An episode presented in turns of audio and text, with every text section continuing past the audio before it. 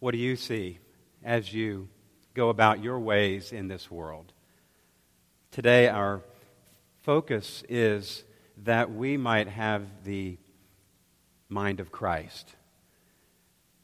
That as we go out into the world, that we might think like Christ, that we might see like Christ, and that we might act like Christ.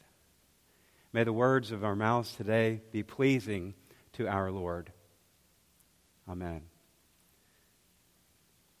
In today's passage, Paul indirectly engages us in the language of the three persons of the Holy Trinity. We as Christians understand that as God, Spirit, and Son. God, Spirit, Son. We live with humility, which points away from us and towards God, our Creator. We are controlled by the wisdom of the Holy Spirit, which points us to the Spirit. We are transformed to have the mind of Christ, which points us to the person of Jesus Christ God, Spirit, Son. Three in one, one in three. Unity in the midst of diversity. An important message Paul is giving to the fragmented Corinthian church. He was writing to a church, as you recall, that had become splintered, plagued with division, and even other problems that did not line up with the teachings of Jesus Christ. There are at least four different political groups that we've addressed in 1 Corinthians already, and Paul called them out and, and said, Listen, you can't continue to act this way. You've got to be one. He knew that if the church were to survive, that they needed to hear this message and they needed to change and change fast. So he took them back to their start.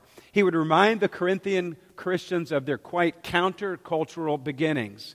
And he challenged them to remember what they were when they were first called. He said, Not many of you were wise by human standards, not many were influential, not many were of noble birth sort of like the toys on the island of misfit toys in the story Rudolph the Red-Nosed Reindeer. Many of you know that. No one would ever expect anything great to come out of those misfit toys. No one would ever expect anything great to come out of the simple, ordinary, broken people of Corinth. But Paul continues in chapter 1, starting at verse 27. He reminds them of their beginnings. But God, he says, but God. Anytime you hear those words or read them in Scripture, God is always trying to show us something new or something different or remind us of something. Verse 27 But God chose the foolish things of the world to shame the wise. God chose the weak things of the world to shame the strong. God chose the lowly things of this world and the despised things and the things that are not to nullify the things that are so that no one may boast before him. And then he quoted the prophet Jeremiah, where he says, Let the one who boasts boast in the Lord. If we're going to boast in anything, he says, let's boast in the Lord. Let's get ourselves out of the way so God gets the credit. You know, sometimes people like, well, I don't like to clap in church. And so often you're moved and you're like, should I or shouldn't I?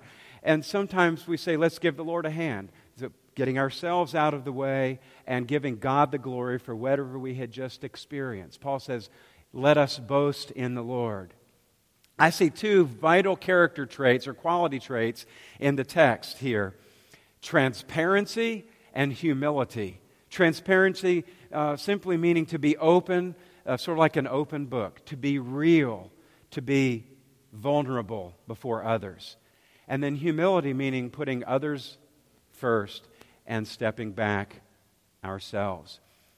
Writer John Ortberg reminds us of what people in the first century thought were important as far as character goes. He says that transparency and humility weren't considered important quality traits in the Roman world. He writes The way of the hero exalted many wonderful qualities courage and excellence and persistence, overcoming obstacles, self discipline, self mastery, but humility was not an admired quality. Have you ever thought about that? I, it just seems strange to me, but it's true. Humility was not an admired quality in the first century Roman world, it was not considered desirable. What was desirable was greatness. But you and I know, and Paul is reminding the Corinthian Christians of what Jesus did regarding greatness and what he said. He turned it upside down. After disciples James and John were requesting special preferential treatment, Jesus said to the disciples, Not so with you. Instead, whoever wants to become great among you must be your servant, and whoever wants to be first must be slave of all. For even the Son of Man did not come to be served, but to what? But to serve, and to give his life a ransom for many. And surely Paul had this in mind when he penned some of the most well known verses in all of the New Testament that we find in Corinthians, I mean, in Philippians chapter 2. Speaking of Jesus, he says, Rather, he made himself nothing, taking the very nature of a servant, being made in human likeness, and being found in appearance as a man, he humbled himself. There's that word. He humbled himself, putting others first, taking the attention off of himself, and became obedient to death, even death on a cross. I believe that if we are going to have any chance at reaching this cynical and divided and secular world in which we live, today we must, as Christian people, be transparent and humble, open and vulnerable and humble. And then people may see God's light through us. We are, after all, called to be salt of the earth and light of the world, as you heard read earlier. So, first, transparency and humility, I believe, are essential in the Christian witness. I pray that I would do better in those areas. I, I, I would imagine you all would join me in that prayer. Paul writes in chapter 2 these words, starting at verse 1. And so it was with me, brothers and sisters, when I came to you. I did not come with eloquence or human wisdom as I proclaimed to you in the testimony about God. For I resolved to know nothing while I was with you except Jesus Christ and Him crucified. I came to you in weakness with great fear and trembling. My message and my preaching were not with wise and persuasive words, but with a demonstration of the Spirit's power. That's humility. That's transparency. That's humility. Verse 5 so that your faith might not rest on human wisdom, but on God's power. Paul simply wanted them to see Jesus. He got himself out of the way. He was transparent and he was humble. Some of you might be familiar with Ken Blanchard. He's a guy of the One Minute Manager book, but also has written Lead Like Jesus. I really like his thinking.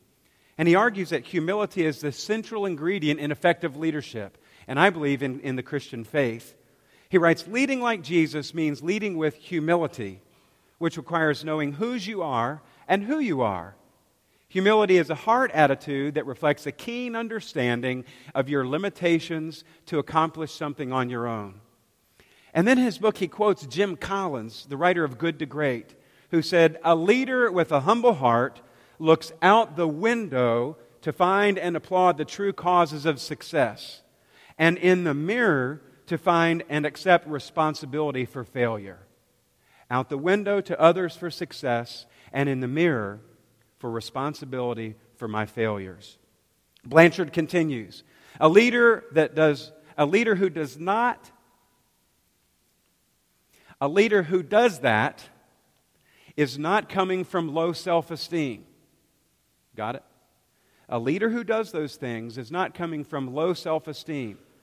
In fact, he writes, people with humility don't think less of themselves, they think of themselves less. And if I were blogging right now, I'd blog that. People with humility don't think less of themselves, they think of themselves less. Powerful words. One of his leadership lessons came when he was in seventh grade.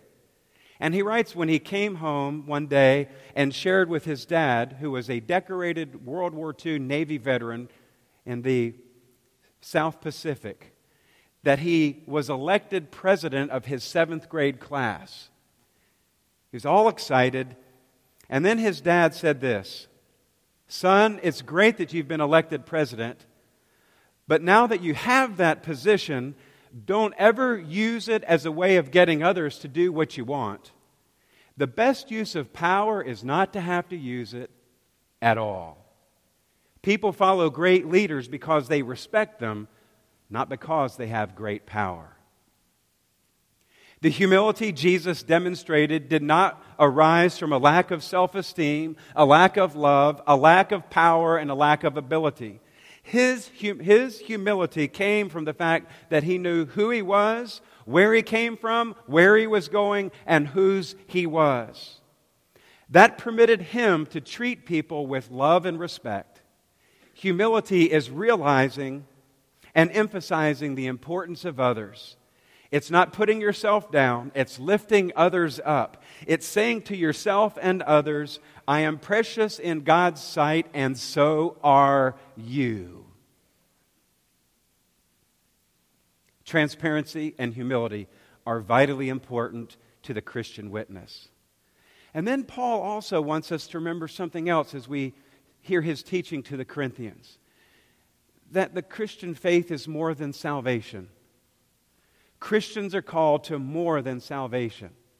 Yes, salvation is that beginning where we enter into that relationship with Jesus Christ. We invite him into our heart and invite him to be Lord over all of our lives. But we don't stop there, there's a whole lot more. Paul addresses spiritual maturity and then reminds them of how the Spirit is at work in their lives. And we'll read verses 6 through 13 today. By the way, there's a lot here. There's no way we can do justice to all that he says, so I'll try to make a couple of points in this section. We do, however, speak a message of wisdom among the mature, expecting people to grow into spiritual maturity but not the wisdom of this age or of the rulers of this age who are coming to nothing. No, we declare God's wisdom, a mystery that has been hidden and that God destined for our glory before time began. None of the rulers of this age understand it, for if they had, they would not have crucified the Lord of glory. However, as, it is written, speaking of all of the things that God has planned for us, he writes, What no eye has seen, what no ear has heard, and what no human mind has conceived, the things God has prepared for those who love Him. He's prepared us for a whole lot more. We are saved as believers, and then He has a mission for us. He desires for us to employ the wisdom that He's given us through the power of the Holy Spirit.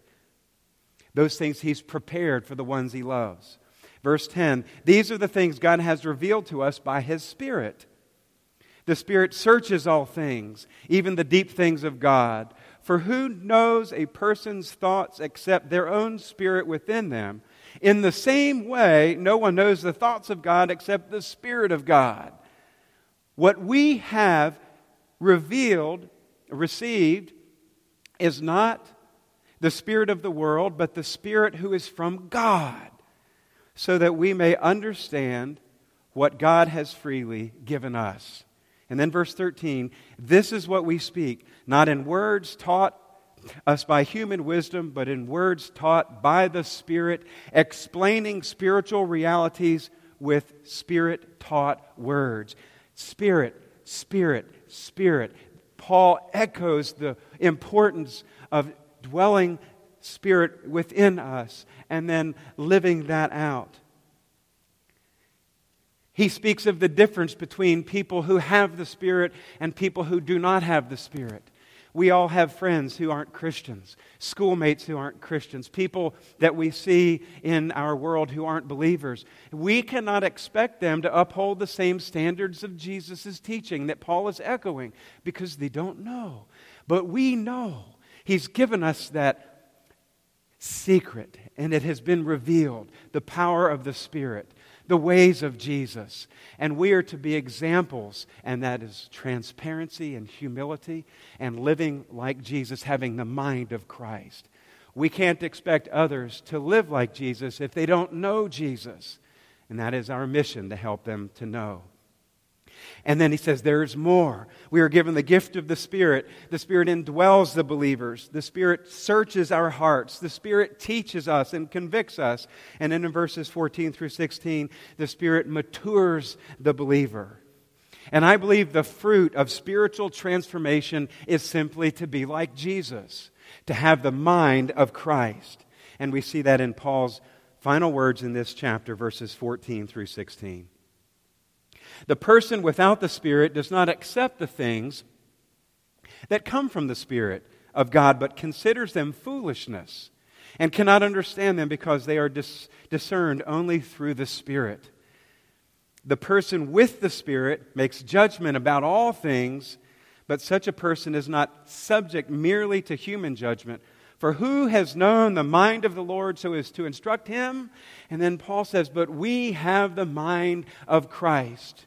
We have the mind of Christ because we've been transformed. To have the mind of Christ is to think like Christ, to see the world like Christ, and to act like Christ. To think like Jesus, to see with Jesus' lenses, with spirit eyes, and to act like Jesus in this world. When Jesus comes into the heart, Jesus also renews the mind. When giving becomes a joy instead of a drag, we are beginning to act like Jesus. When taking part of the weak and the helpless and the oppressed becomes second nature, we are beginning to act like Jesus. When service becomes our strongest reason for living instead of gathering money and things, we are beginning to think and act like Jesus.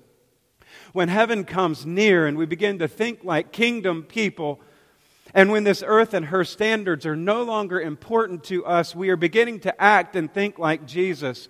When the radical gospel Jesus lived and preached begins to come out in our lives, we are becoming spiritually mature people. We are thinking like Jesus. We are seeing like Jesus. We are acting like Jesus. And we are beginning to discern the ways of the Spirit, and we are being saved in all our parts, as Paul says, to work out our salvation. It is a process.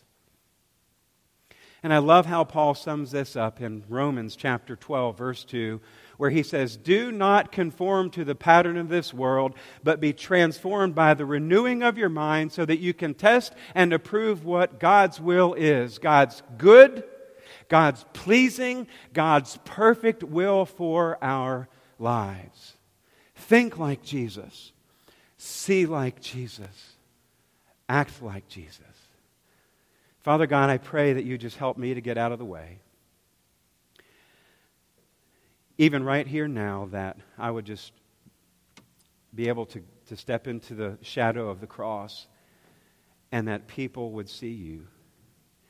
And that as we go from this place today, we would hope that people would see Jesus in us. Forgive us when we fail you.